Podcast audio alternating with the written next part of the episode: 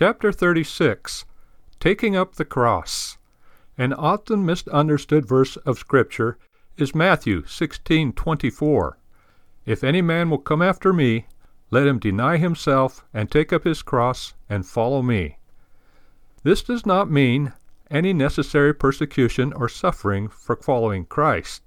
It means denying ourselves, our egocentricity, and becoming Christ centered instead of self centered.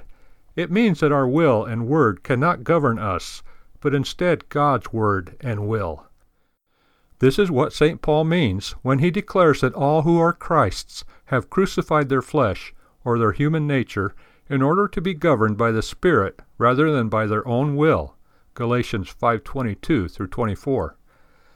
Paul is reminding us, to put it baldly, that we are all in and of ourselves stinkers, egocentric, wanting our own way, and demanding that God ratify our will by answering our prayers and giving us what we want. Since World War II, families have often been child centered, and we have seen spoiled brats making demands of their parents and having their own way. People approach God the same way, as spoiled brats. They treat God and His Word casually. They do not tithe, they act as though they have done God a favor by going to church. One saddened old pastor told me once that if God ever gave some people what they deserved, they would be shocked into heart attacks. This is what taking up our cross means denying ourselves.